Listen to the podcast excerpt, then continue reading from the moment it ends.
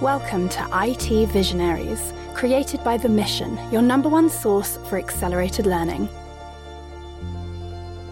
On today's episode of IT Visionaries, Ian sits down in studio with Ken Gonzalez, Managing Director for Night Dragon Security. Ken has led the strategy and corporate business development functions for Siebel Systems, McAfee, Avast, and FireEye. During his career, he has completed over 40 acquisitions, 23 of which were in cybersecurity. You don't want to miss today's episode. Enjoy. IT Visionaries is brought to you by the Lightning Platform by Salesforce. The Lightning Platform is a leading cloud platform that makes building AI powered apps faster and easier. With Salesforce, now everyone is empowered to build apps for their organization. Learn more at salesforce.com/slash build apps. Welcome to another episode of IT Visionaries. Today we have special guest in studio here, Ken Gonzalez. Ken, how's it going? Doing great today.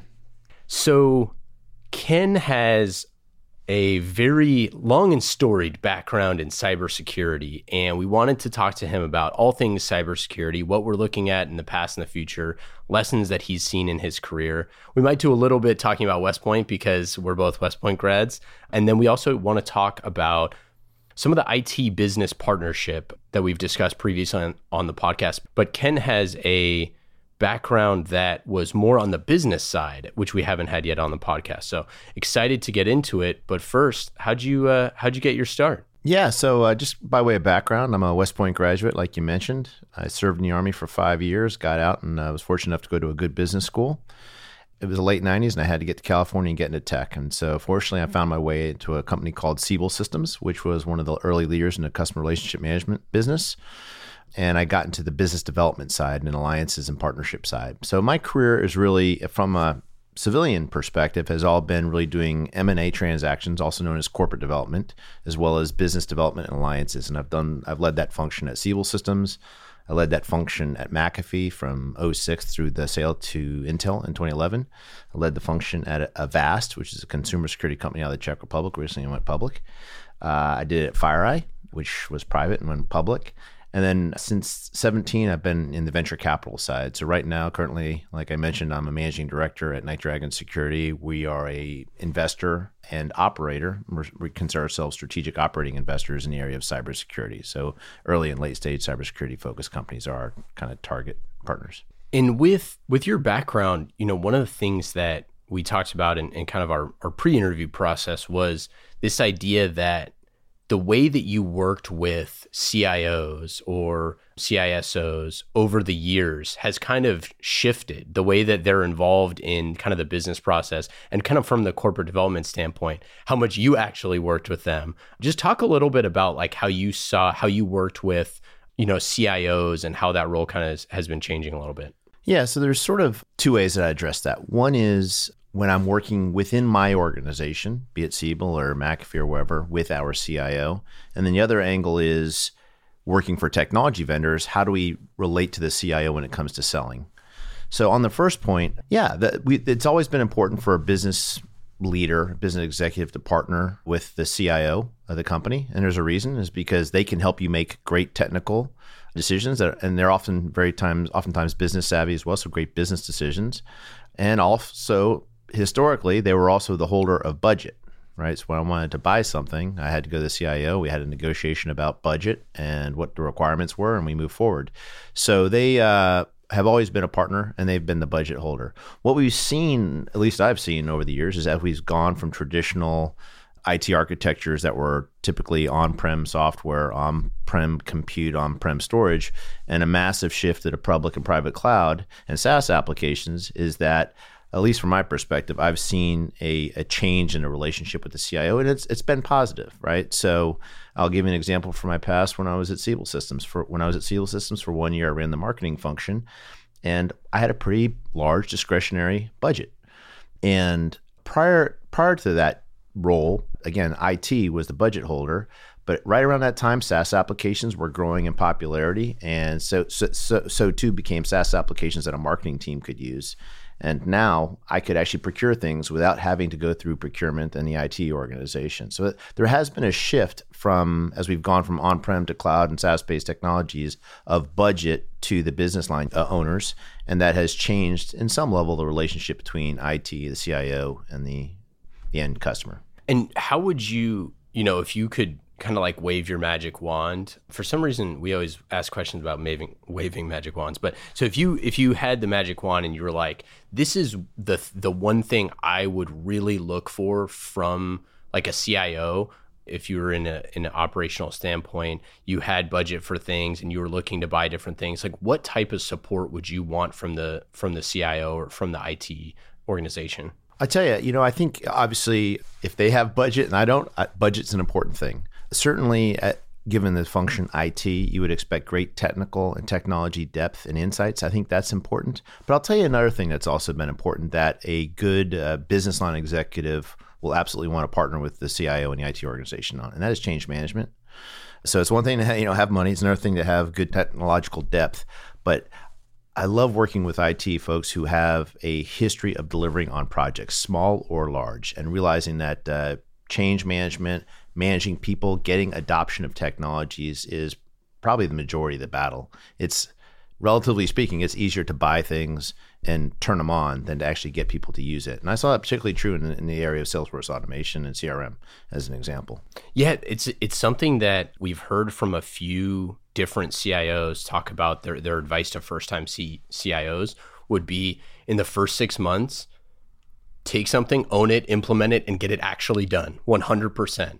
Don't leave, you know, like show that you can execute within the first six months because that's kind of a rare thing sometimes. Yeah, I agree. You know, it's actually it sort of reminds me of old military stuff. Like, you know, back in the Army uh, as a young second lieutenant, uh, it was really important for me to be a subject matter expert in every single thing that every single soldier do. I needed to be able to shoot straighter, you know, assemble and disassemble weapons faster, run faster, you name it. And as you move up in experience and time, you kind of focus on higher order things, which is how do I ensure my people know how to do that? How do I lead them effectively? And I think that's the same thing in an IT person's career as well, right? Start off, nail your first project and your first, yeah, your first project. Keep your feelers out for growing in new areas around leadership and change management, and you'll build a reputation. And I think that'll help you. One of the bosses that I had, I was a when I was a lieutenant, I was in like captain's job as a battalion S1 which as a second lieutenant is not great for those of you who don't know. Basically, you're the the lowest officer on the totem pole, and you're you have to work with a lot of people who are senior to you and ask for things. And one of the things that my my battalion executive officer, so he was a major, a lot higher ranking than me at the time, was like, Ian, this is a very important lesson. He was a huge pain every single day. He was very tough to work for, but he was like, this is a really important lesson. Alpha Battery and Bravo Battery. Alpha Battery always submits their stuff on time, always gets every task complete all the way, and it's green on the tracker. Bravo Battery, every morning, they're like, you know, personnel status update is late every morning. How much do you think I go and check Alpha Battery? I was like, I don't know, sir. He's like, never. It's like once a month. Bravo, every single day I walk down to their headquarters because that's the thing, right? It's like if you show that you're always late or that you can't complete things on time, you're going to get checked a lot. And for an IT leader, if you're showing that stuff, then you're definitely not going to be trusted by the business units to make make those decisions or be, you know, quote unquote at the table. Yep. Yeah. Nail the basics. You earn permission to move forward from there. Yep.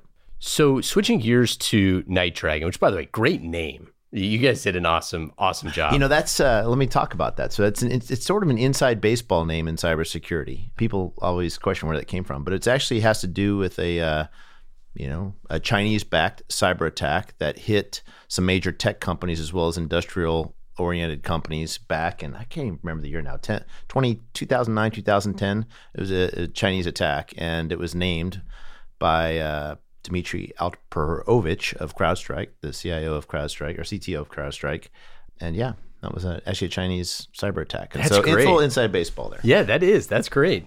Are, are you breaking news? Is that public? you could do some research on it. Yeah. It's, not, it's out there. um, so you are really amped up about the future of cybersecurity and the stuff that you're seeing every day at Night Dragon. Tell me about you know why you're so excited about cybersecurity right now.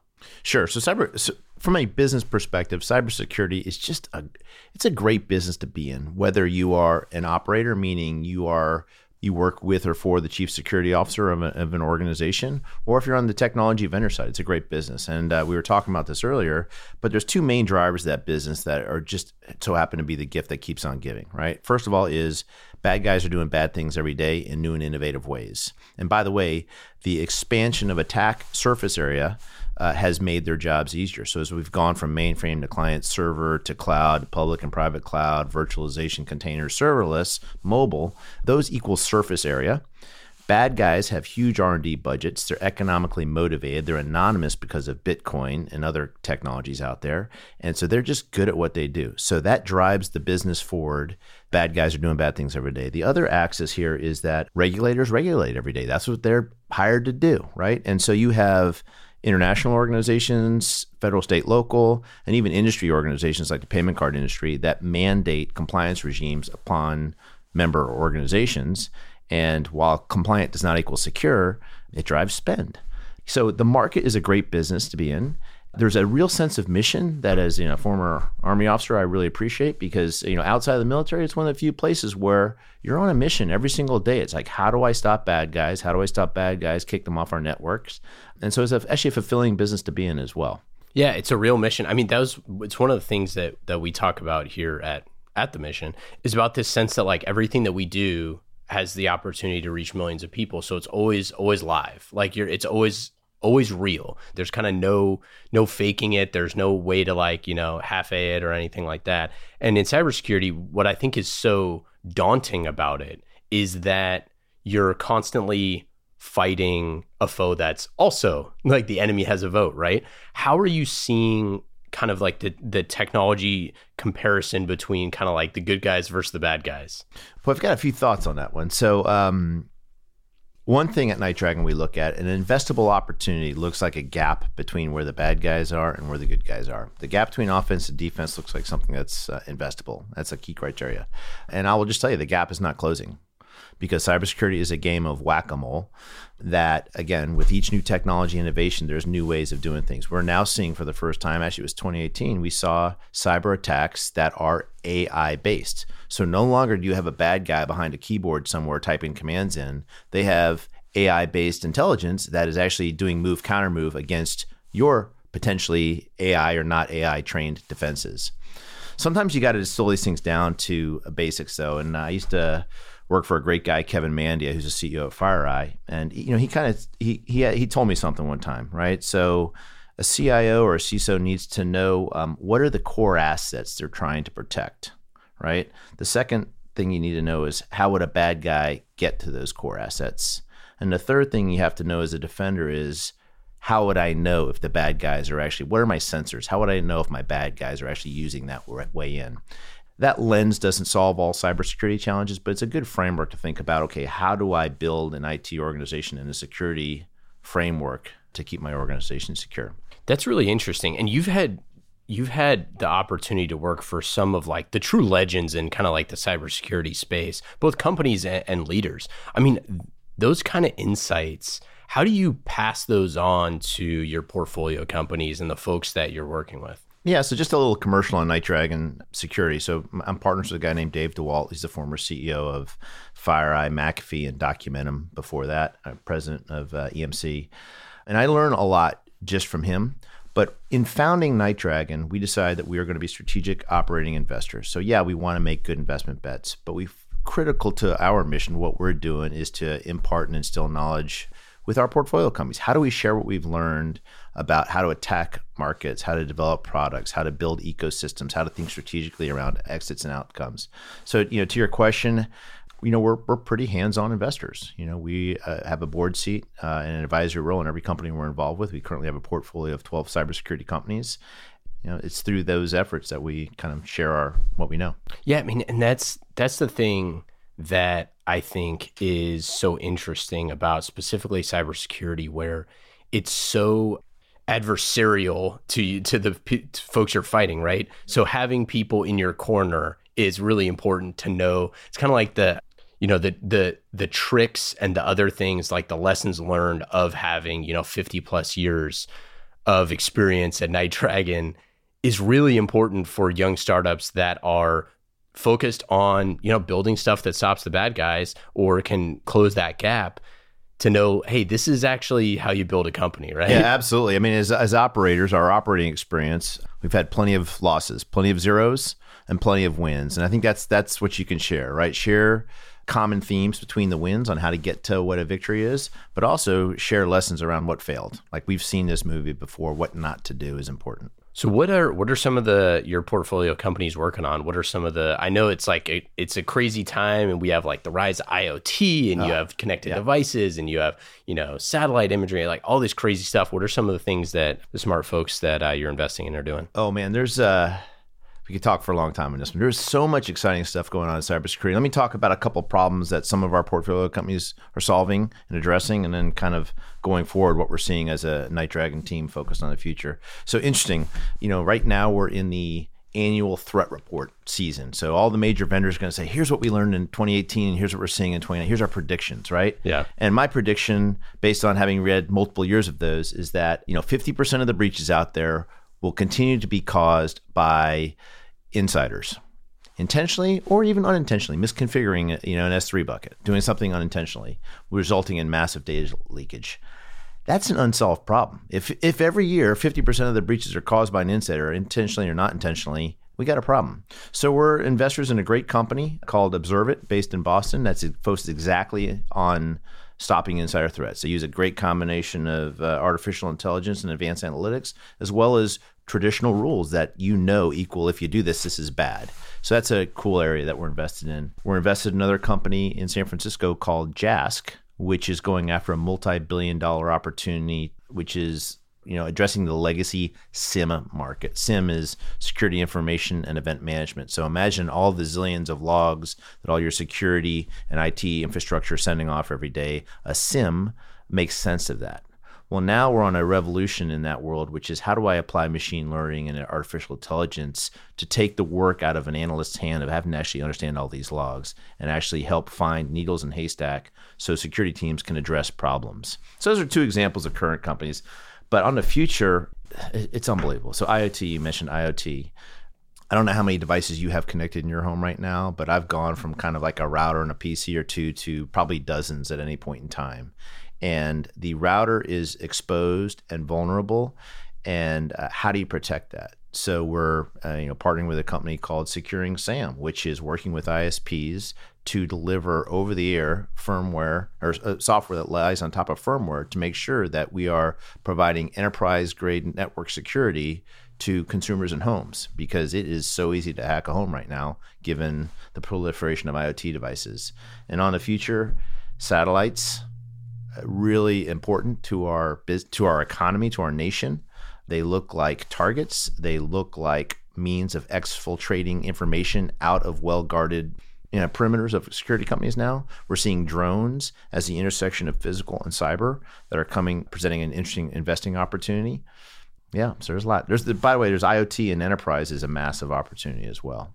So it's funny how each each new thing that comes with you know the fourth industrial revolution each new kind of thing that's you know that's kind of projected as like wow this is so like exciting and it is really exciting. It's like the other side of that is like those are all weapons. That's exactly right. So i talked about surface area. So iot is new surface area right? Yeah. like it wasn't a thing a few years ago and now every you know every company's got iot devices within their networks that are hanging off their networks that they don't even they're not even aware of so how do they find those? How do they put policy? How do you control? How do you kick them off the network if they're not authorized? Same problem on your house. So IoT is a massive expansion surface area in the last five years. Well, and for you know IT leaders, you have all sorts of shadow IT stuff, but you also have like all of these applications that are and you know I, I don't want to like pick on any but whether it's communications apps or, or whatever it is that are non non-native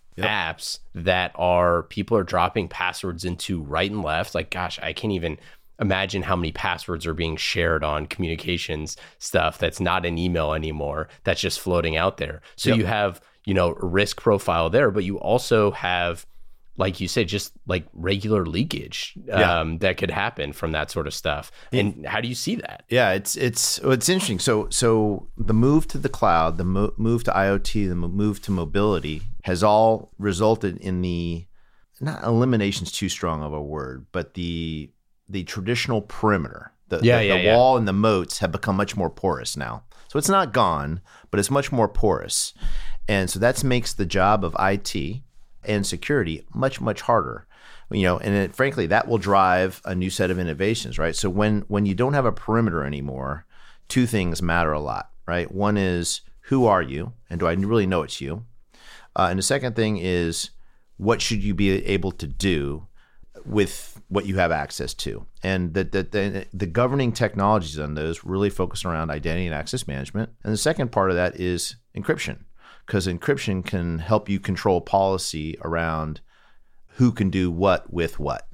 Um, so I, I, there's definitely a resurgence in all things identity and all things encryption as the perimeter appears to be disappearing. And I think for the vast majority of of business operators, like they want to, they can't sacrifice speed, right? Is like if speed of communication, if speed of, you know, uh, of action, of you know, time to close, or any of those, any of the things that they're judged on that you know uh, result in millions and millions of dollars every day.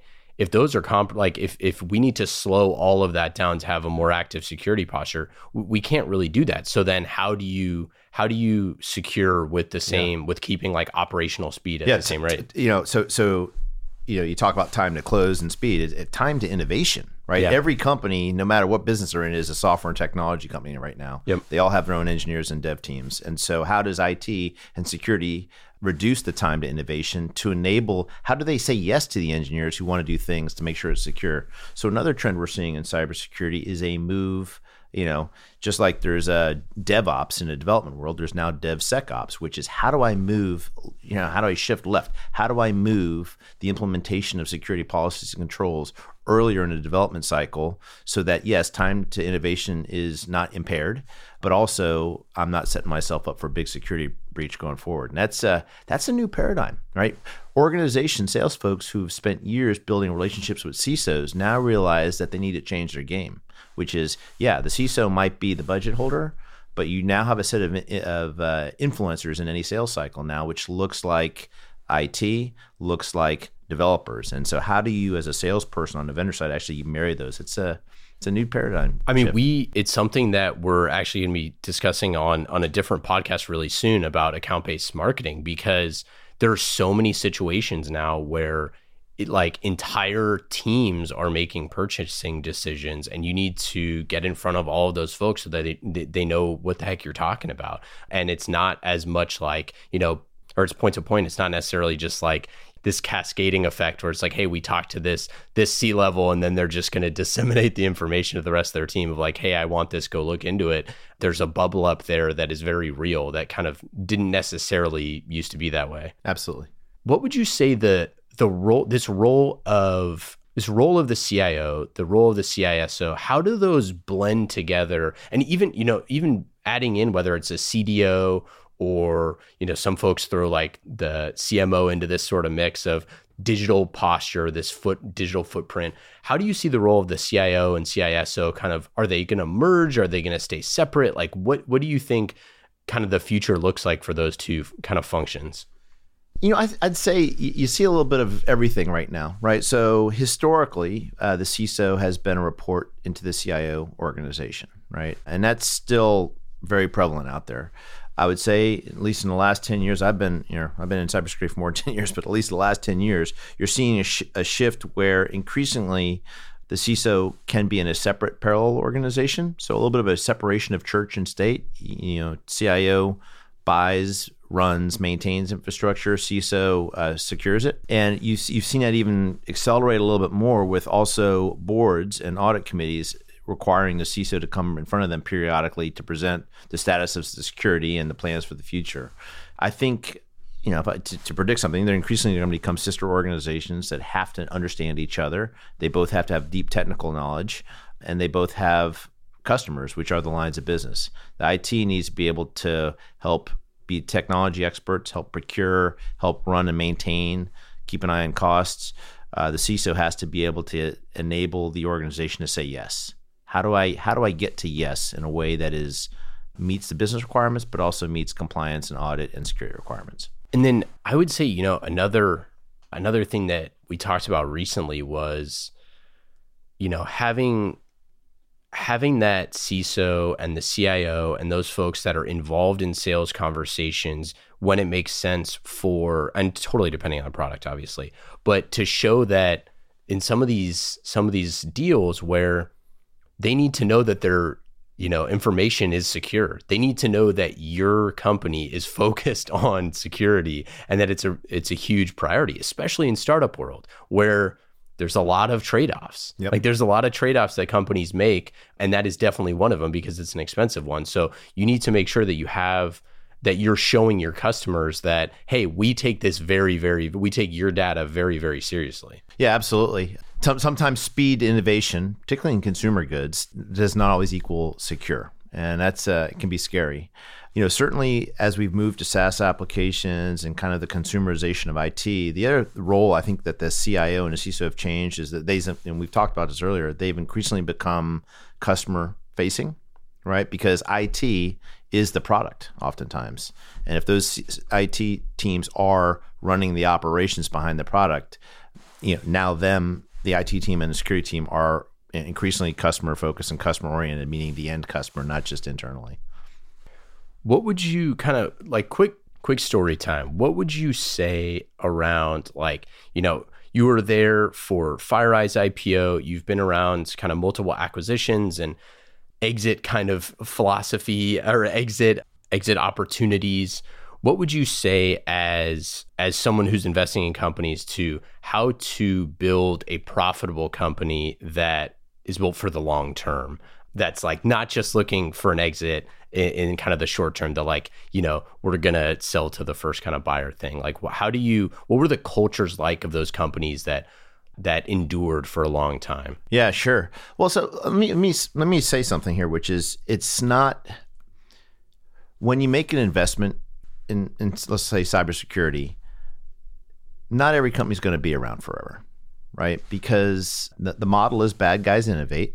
Big platform company realizes they need to solve a problem big platform company goes off and looks at this security startup ecosystem who can solve that problem today and they go buy it versus maybe trying to build something for the next three years and coming out with version one of it right? So the reason i say that is when you come in on an investment you have to make a decision whether this is a platform which needs to have a, a path to scale and size and a completeness of functionality and and can be independently profitable and then there's also tuck-ins, right? Yeah. That's, that's not negative. You can yeah. make a lot of money investing in tuck-ins as long as you're capital efficient and you find the right buyer at the right point in time.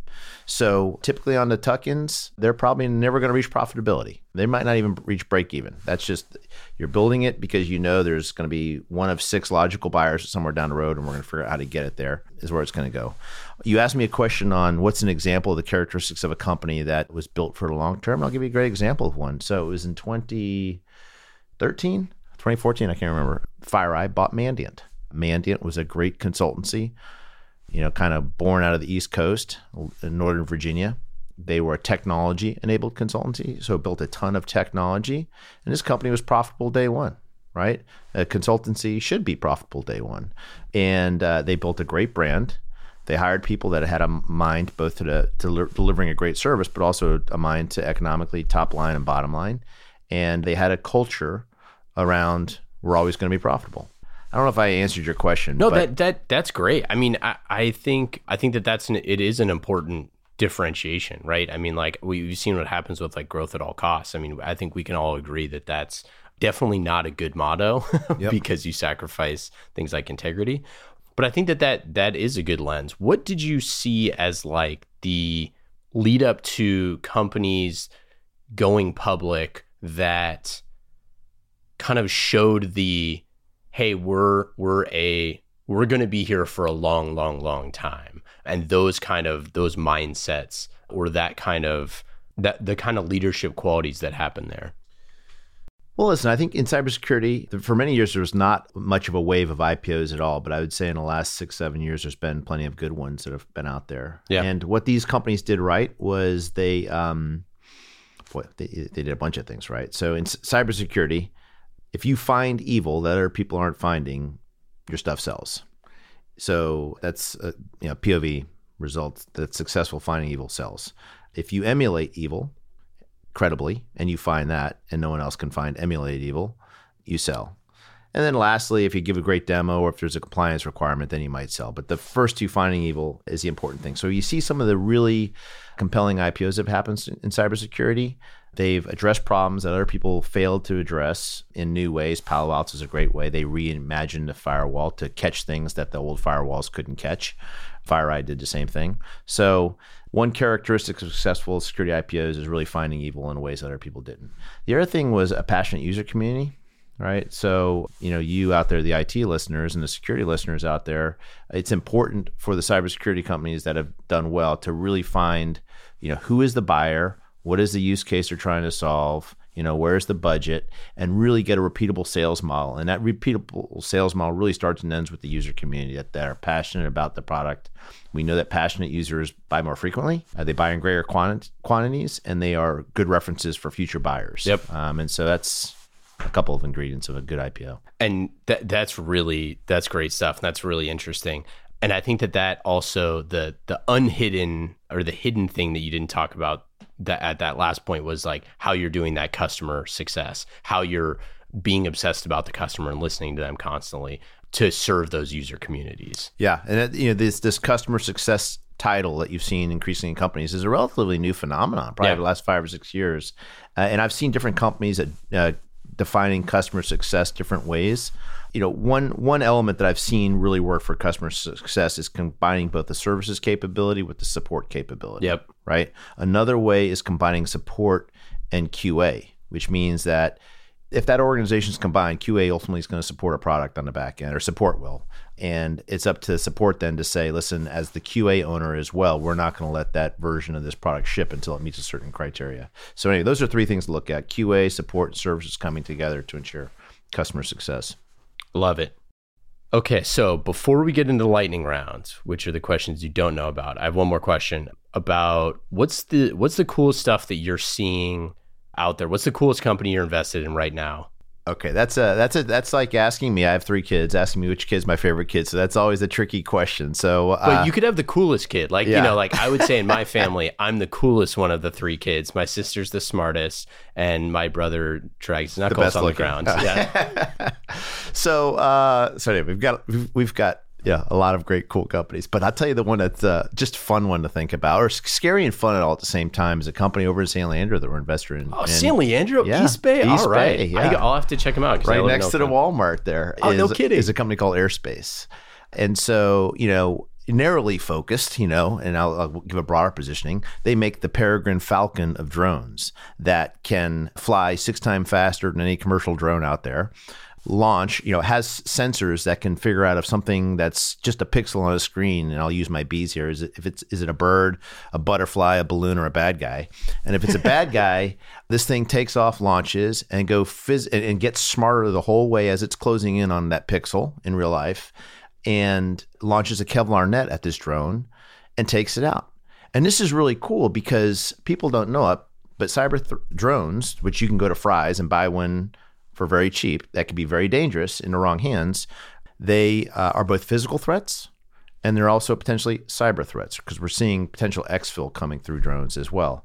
So that's kind of what they do but what's really sexy about it is that while it is a peregrine falcon of drones what is core is actually their sensors their artificial intelligence that lets it figure out exactly what something is their computer vision that actually allows it to see the, the computer to see and the ability to network their sensors together within a, ge- a geographic area so you know keep your eyes on anti-drone technologies but you know interdiction can be man in the middle and ddos attacks but particularly in civilian areas that might work good in law enforcement and military but physical interdiction is an important element of this as well and these guys have nailed the brains behind this and are doing some really cool things i can't tell you their customers Yeah. but think professional sports stadiums Oh, yeah, yeah. cities dod Very cool.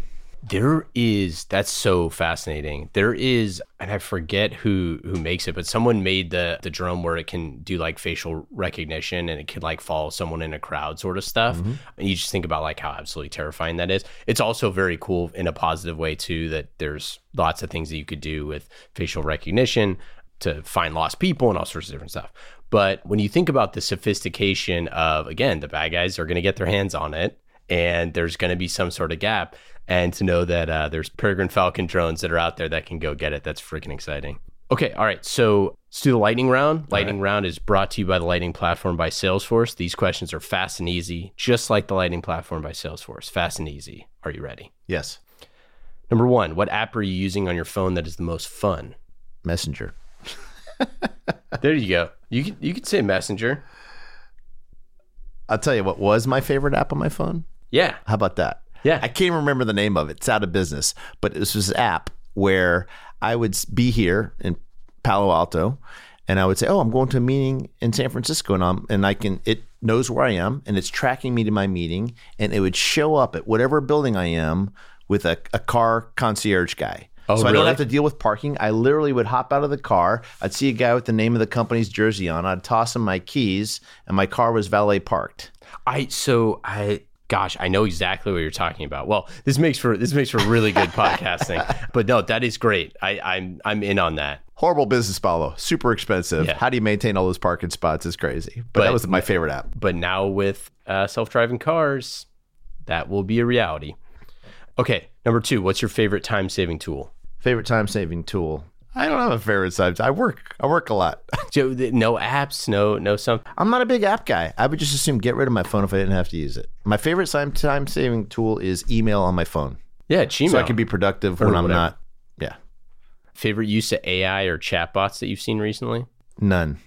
None of them. You, there's there's got to be some good AI that you see, like some you know some anti counter drone. What, what you, well, so uh, in the in the commercial enterprise, absolutely. But on a personal level, what you don't understand about me is actually from a personal technology perspective, I'm a late adopter.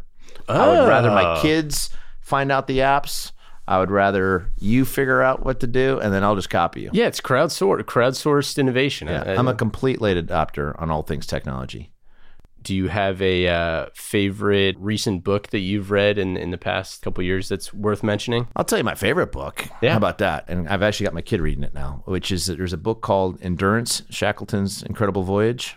I've never heard of it. It's a great book. It's a so I'm I'm, I'm a histor- history buff, historical fiction history buff, and it's actually a true story about a, a British explorer, Sir Ernest Shackleton, who went down to do a trans Antarctic expedition back right around the beginning of World War One. And so imagine you ship your boat down there.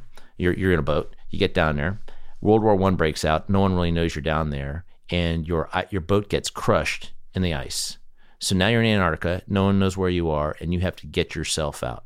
Read the book. It's unbelievable how these guys got themselves out with no boat and no radio. That's crazy. That's a good. That's a good tease. It's a great book, Favorite. and uh, it has pictures in it too. Ooh. because they took black and white photos of this expedition. Pretty cool. I so this is random aside. I saw I was watching this. One of my favorite shows is David Attenborough does a show called Natural Curiosities. Great show. He takes two animals and talks about like the history of when these animals were like discovered and stuff. It's freaking fascinating. About like one thing about them that's like crazy unusual that like evolution has, has brought about. So one of the ones is about these is about penguins that like we didn't know like we know everything now, but like back in the day we had no idea about anything. And we don't know everything now, which is one of the one of the things. Like there's still tons of things that we don't know about like the natural world, which is crazy. And so one of the things like they they had no idea what penguins did. Like now we've seen like Happy Feet and all these penguin movies, but we didn't know like what penguins did. And these explorers got shipwrecked in the A- Antarctic and what happened was they they essentially froze to death. But while they were freezing to death, they drew sketches of all the penguins that they were seeing. And so this book of sketches, somebody ended up finding it and bringing it back to England and to the to the like natural conservatory there and they were, it was like the first ever documented like penguins of like how they uh, like nest their chicks and all this sort of stuff and how they like switch off and all this crazy stuff and it was like these like unfortunate poor souls that uh expedition gone wrong, but they created this thing no one had ever seen before. So it's just interesting stuff. Yeah. Well, anyway, sh- sure, Sir Ernest Shackleton got all his guys out. Did he? No one died. I'm in. It's a good book. Favorite one day getaway in the Bay Area? One day, I like to bomb up to Bear Valley, which is in the Sierras. It's close, great ski resort. I like to bomb up on a Friday night at eight o'clock with one or more of my kids, ski all day Saturday, and bomb back Sunday, Saturday night. I That's love my it. favorite one day getaway. Best advice for a first time cybersecurity founder? talk to a lot, a lot, a lot of customers. Talk to a lot of customers, understand use cases, understand objections, and learn from that. And then try and turn that into as many betas as you possibly can get. I love it. Ken, thanks so much for hanging out. You're the man. Yeah, thanks for having me. Been a real pleasure.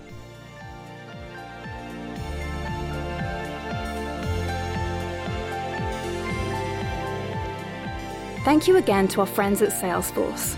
IT Visionaries is brought to you by the Lightning Platform by Salesforce, a leading cloud platform that makes building AI powered apps faster and easier. With Salesforce, now everyone can build apps for their organization. Learn more at salesforce.com/slash build apps.